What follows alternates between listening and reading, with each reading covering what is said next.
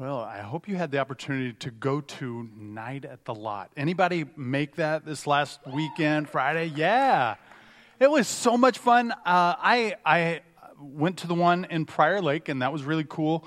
But to see it happen in our own uh, lot this Friday was just super encouraging. Uh, for those of you in family ministries, we just want to take a moment and thank you. Well done on that event. We really appreciate it. Yeah, super cool. I was I was excited to see how it all played out, and uh, let's see, today it's been eleven months and three days since I started here, and you may be saying, why, why did you bring up that date? Well, here's why. I have tons of excuses. They're great excuses. Maybe you've heard of COVID, and um, you know, there was a season with masks and stuff like that, and um where am I going with this? Here's where. I know a lot of your faces and some of your names. I know some of your names and, and don't associate faces. I'm telling you this as a true confession, okay? So I really don't like that as a pastor. I, I don't like that I, I'm not associating names and faces. So I need your help. If you could help me be a better pastor, I would appreciate that. And here's a, here's what we can do. We have some Polaroid cameras here today. Did you guys know that they still have Polaroid cameras? This is new to me. I was super excited about it. Uh, but we have Polaroid cameras. They're in the River Room. And if you're wondering where the River, river Room is, it's right across the hallway. At the end of the service, we're going to ask you to go in there, if you would be willing to, uh, go in there, have your picture taken. We're not posting on Facebook, nothing. I'm not going to use it against you later on your birthday. We're not going to flash them up here and embarrass you, nothing like that. Uh, but what they're going to do is they're going to take your picture and they're going to put your name on there. And then my goal by uh, fall kickoff, which is September twelfth, is to memorize everybody's name and faces. So that's my goal. Uh, if you could help me do that, I would be a better pastor. I would I would just really appreciate it. That, that would be sweet for me. Along with that, and you might be thinking, well, you already know who I am, Kenny, so I'm not going to do that. And I appreciate the sentiment, and I understand it. But one of the things I love to do is to do prayer walks. And so what I'd like to be able to do is look at your picture, pray for you and your family on there, uh, go to the next one, pray. So if I could have that in hand, that would be super helpful. Uh, again, it's across the hallway. At the end of the service, we're going to ask you to go in there, get your picture taken. Uh, they're going, they're going to write your name down. And I'll give one more instruction. If you pronounce your name maybe in a way that isn't exactly the way your name looks, so here's an example. Let's say your name is pronounced Anna, but you spell it A N N A. Would you tell them that so phonetically we can do it the right way on there? And, and when I see you, I can go, oh, hi, Anna, and instead of, oh, hi, Anna, and then you're like, what a loser. You don't even know the names. That would that would be sweet. And then just to stir the pot, I'll tell you what, if I get all the names right on September twelfth, uh, let's shave Matt's head. Uh, I'm, I'm just kidding. He doesn't even know that I said that, which will make it even more fun. We'll tackle him. It'll be like a sheep shearing. Uh, it was so much fun. I'm just kidding. Uh, but I would appreciate that. That would help me out tremendously. Thank you. Thank you very much. And thanks for letting me be uh, one of your pastors here at Friendship. Uh, I love it. I'm I'm loving our time, and I'm excited for what God has for us. That was a super weird intro, so let's pray and jump into the Word.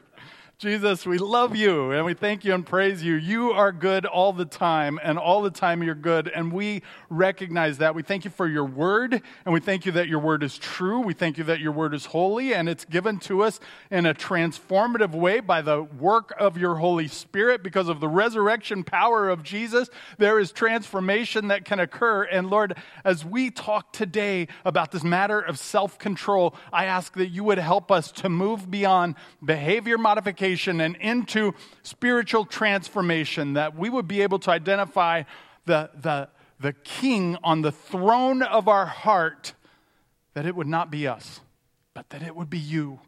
So, Lord, as we come to this place today, I ask that you would give us eyes to see, ears to hear, and a heart to understand, that you would move in our spirits in such a way that there would be transformation. When we leave this place, would be different than the way that we came in. And we just uh, we just lean into you for that, Lord. We look forward to that. We come with anticipa- anticipation in the power of your word today for your glory. Be exalted here today, O Lord. And it's in Jesus' name we pray. And all God's people said, amen. amen. So the question that we're wrestling with today is, who or what uh, controls us? Who or what controls us? Now, uh, that, that question, uh, just immediately we want to say, well, I do what I want, right? Like, I control me. And that's what we're going to dig into. We're going to see that... Uh, Are we controlled by mm, behavior modification? In other words, I do this because I want to, and uh, the consequence of this action isn't that bad? Or are we controlled in a spiritual way by King Jesus? We allow Jesus to have his work in our lives and in our hearts. That's the question we're going to be wrestling with throughout our time. We'll be in Proverbs uh, chapter twenty-five and chapter sixteen. Uh, those are going to be up on the screen. A little bit later, we have some additional, some supplemental passages that won't be up on the screen. So if you have your Bibles, you'll want to get them out, get them ready, uh, warm yourself up, get ready to go, because we're going to look at a few passages together. Uh, so let's jump right in. Merriam-Webster Dictionary defines self-control as restraint exercised over one's impulses, emotions, or desires. I'll say it one more time. Restraint exercised over one's impulses, emotions, or desires. So how do we know that we're maybe lacking self-control? Sometimes uh, it's easier for other people to see it than for us, but uh, I, I was able to identify some things that maybe would be helpful for us, some tools that as we look and go, okay, am I, am I living in self-control or am I not? Uh, I, I have some things that maybe will help us. Here, here are some tools. So, do we have little or no self-discipline? Do we have a lack of goals or inability to reach our goals? I, I think of uh, New Year's resolutions. How many of you ever do that? Like, like every year, I'm like, okay, New Year's resolutions, I'm ready. Here we go. I got this list, and I'm gonna, I'm gonna nail it. And then January second comes, and there's still leftovers, and it's early in the morning. Okay, you get the point. Low motivation, little to no willpower, difficulty controlling emotions, lack of attention, quick to blame others, difficulty maintaining friendships, and dangerous or over-passive lifestyle. These are identifiers of a lack of self-control. Now, we're going to look at self-control. We're also going to look at Christ control. So uh, get ready for that. We're in Proverbs, and let's go to Proverbs twenty-five, twenty-eight first. And what we're going to do is um, uh, we're going to look at the, the allegory that's given here, and we're going to do some compare and contrast and see if we can better understand what is being stated here. And then we're going to move backwards to Proverbs sixteen, and we're going to look at a supplemental passage that goes along with it and, and, and connect some dots. And then we're going to pull away. And as we pull away, we're going to look at this issue of control of ourselves and ask some harder questions. Who is controlling uh, the throne of our heart? Who is sitting there? Who is seated at the throne of our heart? So we're go- we're going to we're on this path together. We're going to jump into it. Let's read, first of all, Proverbs twenty-five, twenty-eight. This is what it says. A man without self-control is like a city broken into and left without walls. And we read that at first and go, hmm, that's interesting. I think I get the gist of it. Uh, okay, so the comparison is for a person, they're like a city, and a person who doesn't have self-control is like that city who has been broken into and the walls have been destroyed. We don't have too many walls around us, but when we look at the ancient world, we might see some Uh, examples like this. You can imagine what would it take to knock those walls down. Uh, it would be significant, wouldn't it? uh, it would be a bigger deal than maybe what we think in our current context and in the West. But walls were significant, and they were significant for reasons. And so let's pause and ask another question. And the question is, what were cities in the ancient world? When Proverbs were written, what did they mean by a city? Well, let's talk about that. So a city, first of all, belonged to a kingdom. So each city belonged to a bigger kingdom. There was a ruler of that city, but that city was under the authority of, a, of an entire kingdom. And that kingdom had a king. And that kingdom is ruled by that king. And the king reigns over his kingdom by making laws for his subjects. Now, in some contexts, that king had ultimate power to just say, this is the law, and make it just by a verbal decree. In other settings, they would have to pass through a, a series of um, uh, of groups of individuals, and then the law would be passed. So uh, there's there's a little bit of a difference, but you get the gist of it.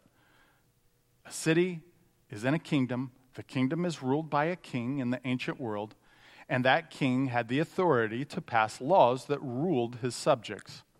And then, Uh, by implication, a city without walls is being conquered by another kingdom. If a city didn't have walls, then that just meant any army could come in. Any army that was strong enough could take over, could overpower the city and transform the authority uh, from one kingdom to another. So here's the idea, just, just again, so you were aware, so you're aware of it. If you were uh, a city in a kingdom, then you had some responsibilities. One of those responsibilities might be that you would send some of your young men or all of your young men to be in the military for a certain season. So as uh, as a city within whatever kingdom, you would send your young men into that. Consequently, that military would also protect your city. Additionally, you would send taxes.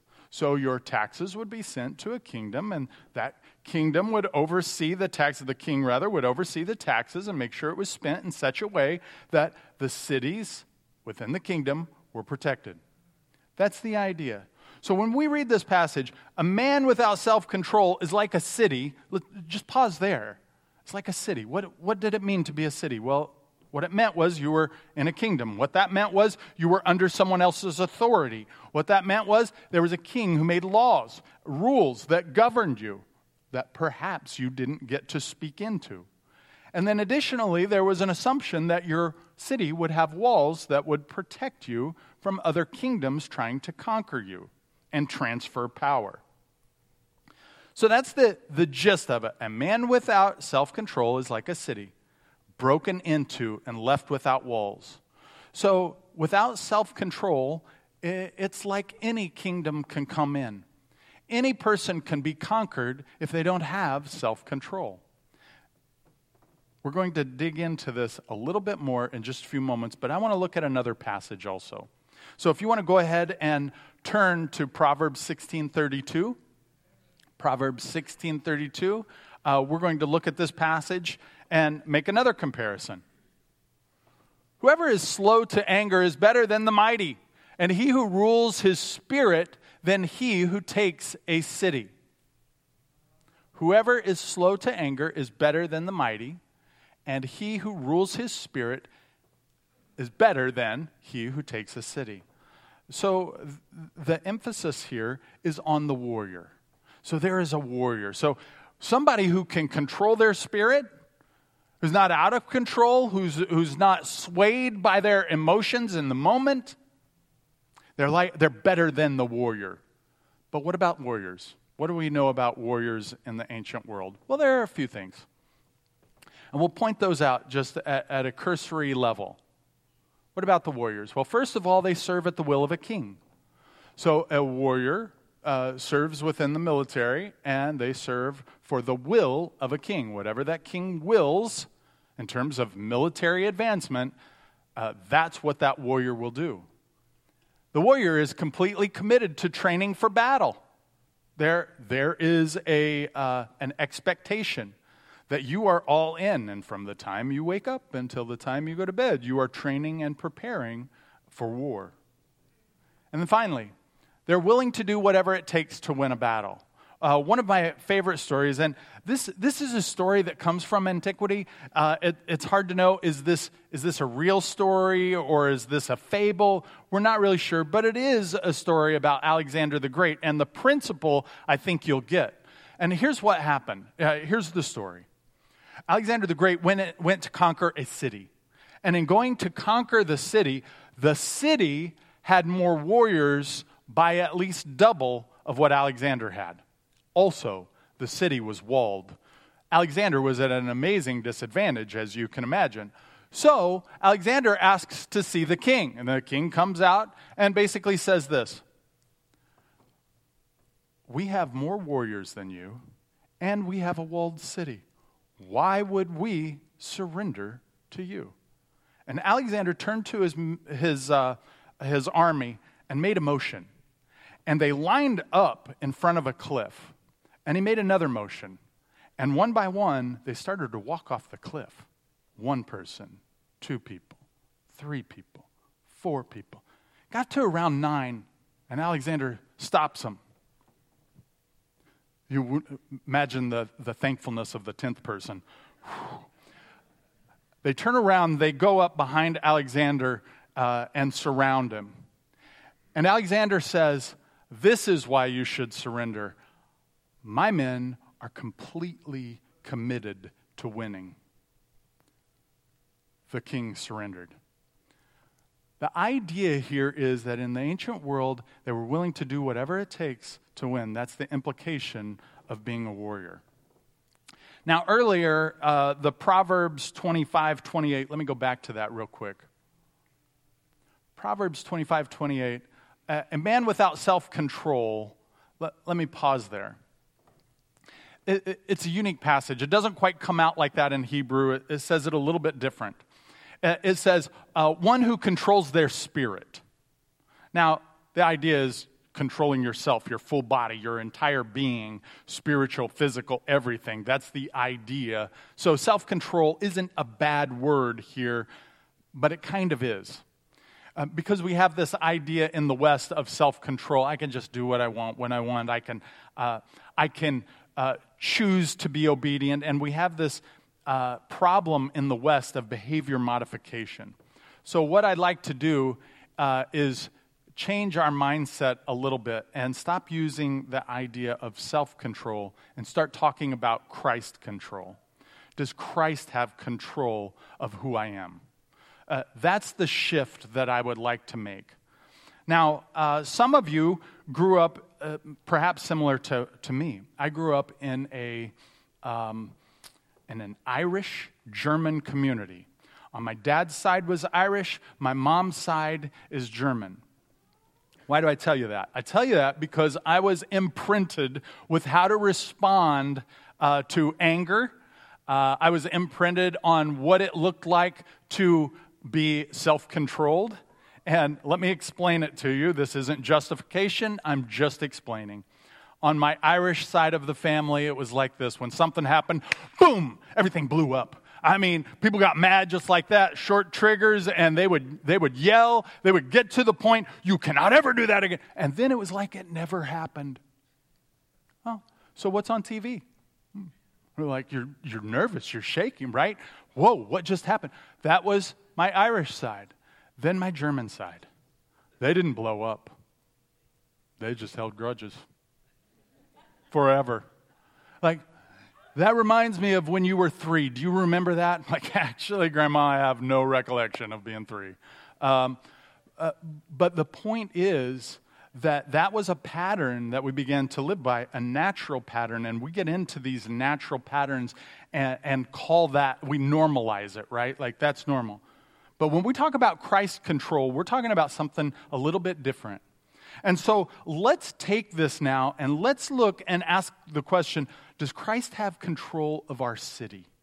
So, uh, of ourselves, of our complete being, does Christ have control of that? And, and let's walk through it together. And here's where we're going to start getting into some supplemental scriptures. So if you have your Bible or if you have it on your phone, uh, go ahead and open up. We're we're going to first go to, uh, let's go to Galatians uh, chapter five. uh, as you're turning there. So, does Christ have control of our city? The first question, to what kingdom do we belong? Now, oftentimes when we think of this in, in terms of church, we think of like, uh, okay, uh, Satan and God, and and th- that's rarely referred to. That's that's generally not the juxtaposition that's given, though there is a spiritual battle, and we'll talk about that in a moment.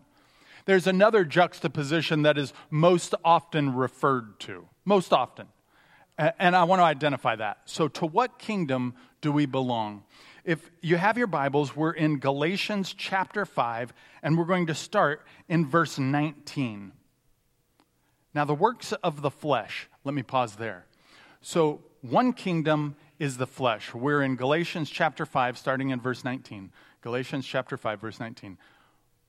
The flesh. The flesh is one kingdom that we have to be careful of. And what that does, in essence, is the throne of our heart, it sets ourself on it. It sets ourself on it, okay? So in the flesh, I'm the king. I do what I want to do, the way that I want to do it, when I want to do it. And here's the terrible part of that. I sometimes justify it with spiritual words. And that's bad. So let's look at this. What, to what kingdom do we belong? The flesh or Christ? In verse nineteen, it says it this way. Now, the works of the flesh are evident. And now we're going to get a list. So I'd like you to identify this list and maybe ask yourself, do I do do I lean into this list? Is this list a value that I have when I make decisions, or when I'm when I'm trying to discern God's plan? Uh, are, are these values that sway me? Uh, so here they are. Now, the works of the flesh are evident. Sexual immorality, impurity, sensuality, idolatry, sorcery, enmity, strife, jealousy, fits of anger, rivalries, dissensions, divisions, envy, drunkenness, orgies, and things like these. I warn you, as I warned you before, that those who do such things will not inherit the kingdom of God. So here is, uh, now we see it. Either the flesh, myself, I'm on the throne, or the kingdom of God, Christ is on the throne. When you read that word, kingdom of God, uh, one way to translate that mentally is to say the reign of God. So the reign or the rule of God in our lives, when, when you see that idea of, or that phrase, kingdom of God. So here is a list. Are these things values that help me to discern God's will? If, if so, then our flesh is what's on that uh, throne. Uh, that's a problem. If you, if you would, go ahead and turn to Romans chapter eight. Romans chapter eight. And in Romans chapter eight, we're going to pick it up in verse six. And in verse six, we get maybe a, a, an even clearer picture. It says it this way. In Romans chapter eight, verse six, it says, "For to set the mind on the flesh is death." Now, we know from previous studies that the idea of death here is separation from God, from God's goodness, God's blessings. When we choose to walk in the flesh, then we're choosing to walk in sin. When we choose to walk in sin, then we're separated from God. And what we get paid out is death. Anybody just going, you know, I need more death in my life? Probably not. Probably not. If that's the case, and you don't want more death in your life, then you need, then we need to make sure that our flesh is not what's on the throne uh, in our heart. So it says, "For to set the mind on the flesh is death, but to set the mind on the Spirit is life and peace."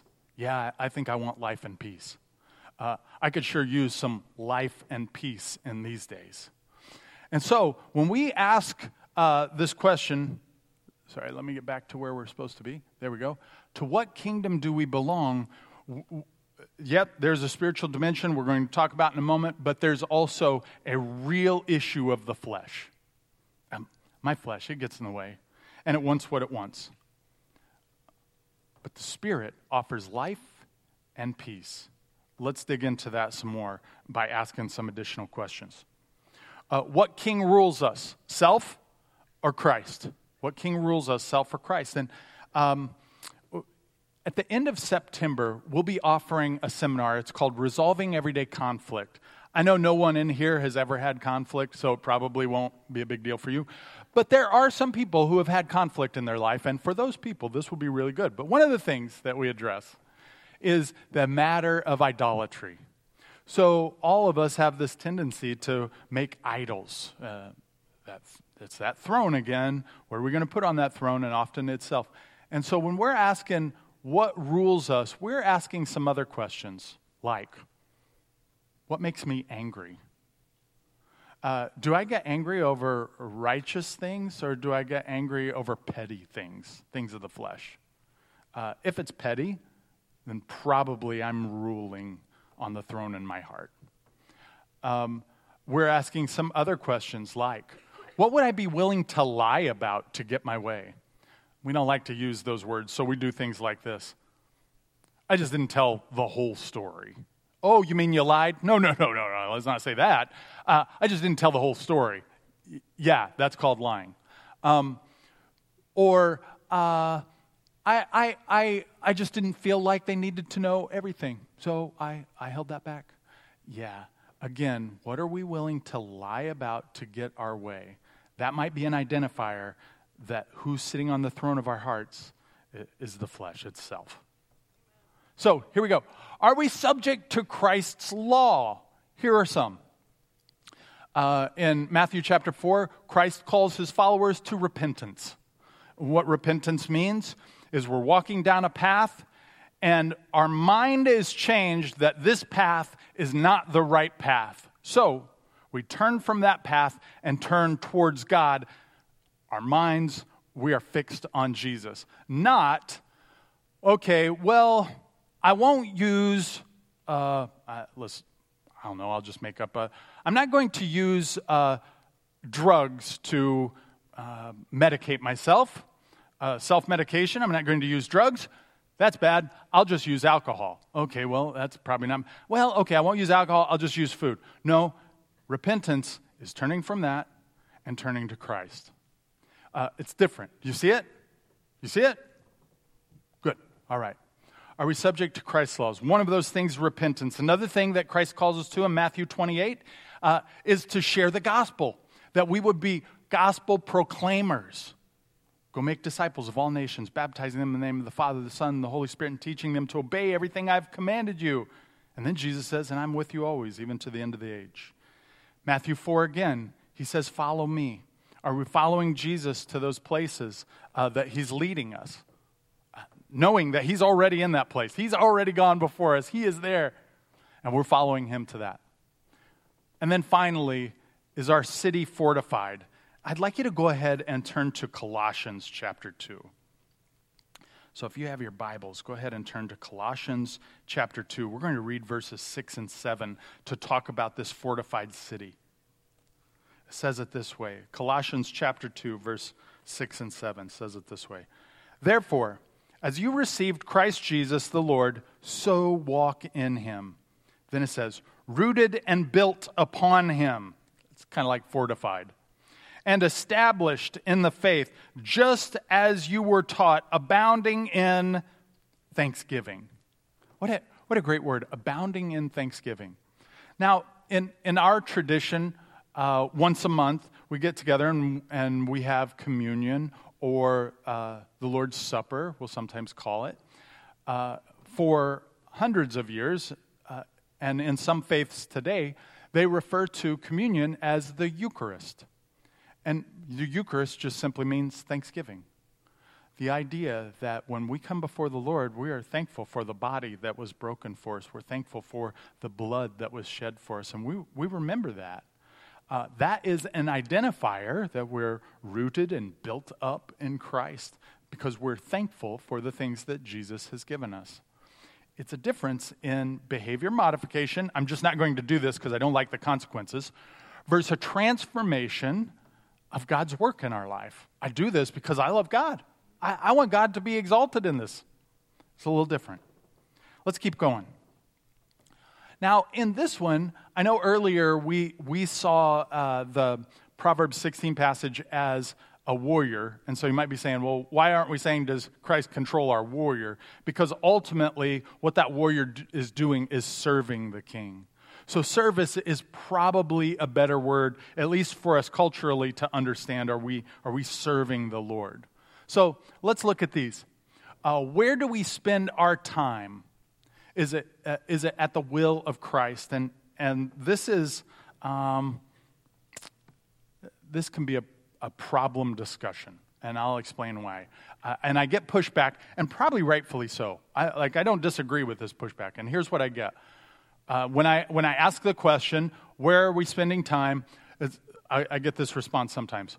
Well, you're a pastor. Of course, you're going to spend time in the Word. You have time to do that, and you get paid to do that, and you should do that. And guess what? You're right. But um, the idea that that just because we're not pastors or that that's not our full-time job uh, justifies us not following God, uh, that's that's wrong. That's a myth. And so here's what I mean. Uh, sometimes we look at Christianity in terms of, okay, so this uh, this aspect of my life is religious, and this aspect of my life is secular. Well, to the Christian, that that's that's not the way that we look at things. Um, this is uh, our lives are holy; they're separated for the glory of God, and so whether we're pastors or plumbers, it's all to the glory of God. Uh, that's what Colossians three twenty-three teaches us. Everything we do is to the glory of God. So if you're a school teacher, but you can't talk about God, it, that's okay. Uh, you're, it's still to the glory of God. Our lives are committed to Him. Uh, that's the idea that Romans twelve tells us, that our lives are a living sacrifice to the Lord. Uh, and it's a good reminder. So where do we spend our time? If we were... Uh, if we had to do a self-audit of our time, would we be able to identify that our time is being spent for, for Christ or for ourselves? It, who's on the throne of our heart? Again, this isn't to shame anybody. That's not what this is about. And I'll tell you that even as I prepare these messages, I'm going, okay, Kenny, there's some calibrating that needs to happen. I want to stay tender to the Spirit of God and His Word in this, and we all should. Next question. Are we purposefully being equipped for battle? Are we purposefully being equipped for battle? I have a good friend of mine. Uh, he's a realtor. And this realtor, he does this when he wakes up in the morning. He goes, Jesus, thank you for this day. I dedicate it to you. Then he stands up. And when he stands up, he starts here and he goes, Lord, help me to walk with the helmet of salvation, the breastplate of righteousness. Let me be uh, belted with the re- or with the belt of truth, with my feet the readiness of the gospel of peace. Lord, help me to walk with the sword of the Spirit and shield of faith. He puts this armor on every day when he gets up because he recognizes that this is a real battle, and it's a spiritual battle. If you have your Bibles, go ahead and go to Ephesians chapter six.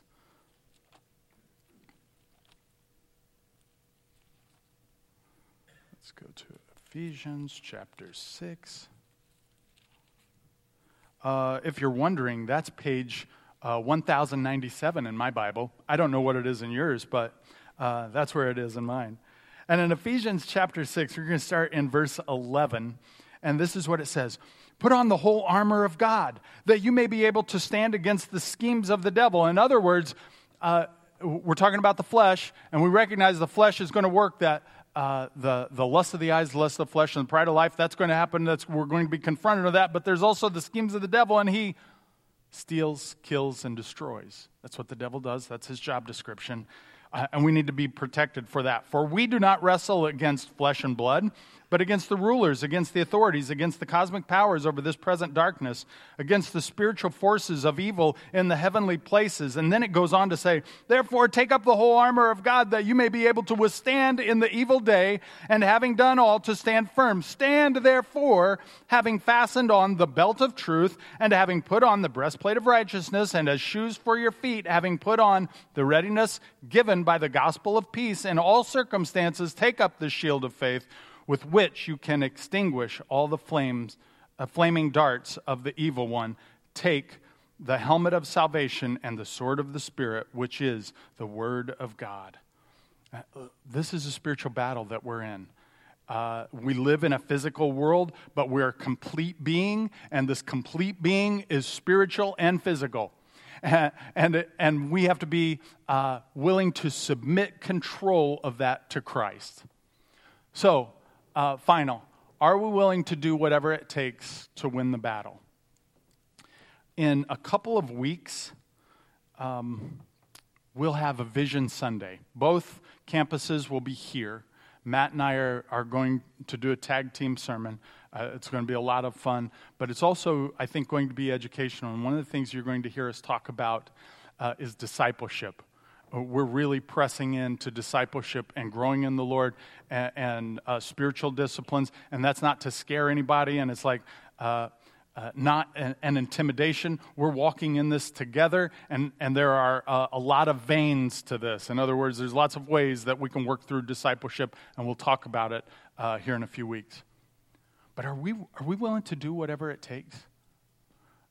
Are, are are we willing to surrender to Christ's work in our lives, to do what it takes, to to get in His Word and to read it, to spend time in prayer and surrender to the work and will of God? Uh, it's it's a big ask, but the cross was a big ask, and Jesus went to the cross for my sins, for your sins, for our sins.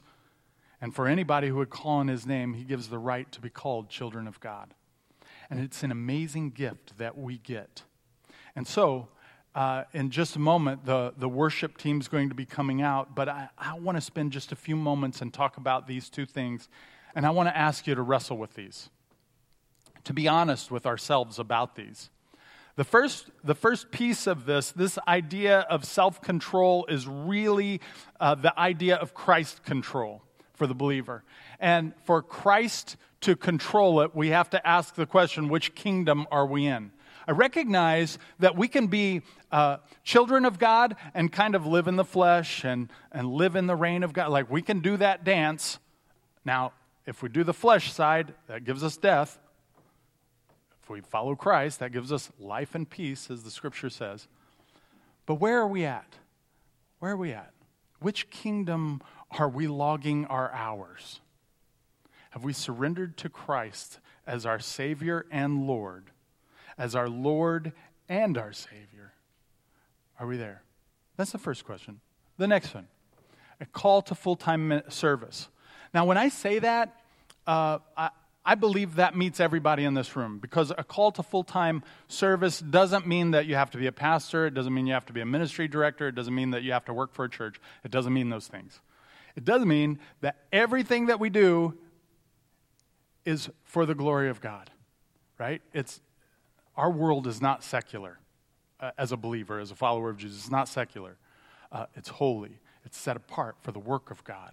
And, and so there's a, there's a call in our lives to serve Him. Now, I also want to be really clear about the other piece of this, because I, I don't think this is happening enough. En- enough. And in fact, I'll just tell you, in the evangelical world, pastors are falling, they're falling right and left, and it's, it's breaking my heart. If you've been watching this, you're seeing these, these pastors who are um, losing their faith and who are leading others down that path. It's heartbreaking. And we need men and women who are willing to stand, uh, who are willing to follow Jesus. Uh, who are called into ministry and who are willing to serve in full-time ministry. And so if that's you, I want to challenge you to consider that and embrace it. Um, and you may be saying, ah, uh, Kenny, I'm, I'm, I'm, I can't go back to school. I'm a, maybe I'm retired. I don't know. Perfect. God wants to use you right where you are. Maybe you're saying, school's not my thing, but Kenny, I, I, I think maybe God does have a call. Let's talk. Let's work that out, because I, I, I think that God's creative. I think His Spirit can work. I, I think we're not bound by our current circumstances when it comes to following Him. If that's you, I, I want to encourage you to wrestle with it. In just a moment, we're going to receive our offering, but before we do that, I, I want to pray for you. I want to pray about Christ's kingdom in our lives, and I want to pray about full-time service. So be willing to receive this blessing for you. Uh, Jesus, we need you. And we praise you. We thank you, O Lord, and ask, Almighty God, that you would have your way in this place. And so the first thing that I want to do, Lord, corporately is repent. There have been times when we have been walking down the path of flesh and self. And Lord, we come before you today and we ask for you to forgive us. We know that you are faithful and just to forgive us of our sins and cleanse us of all unrighteousness, but the reality is uh, there have been times when we've sinned against you. So, Lord, we're asking for forgiveness.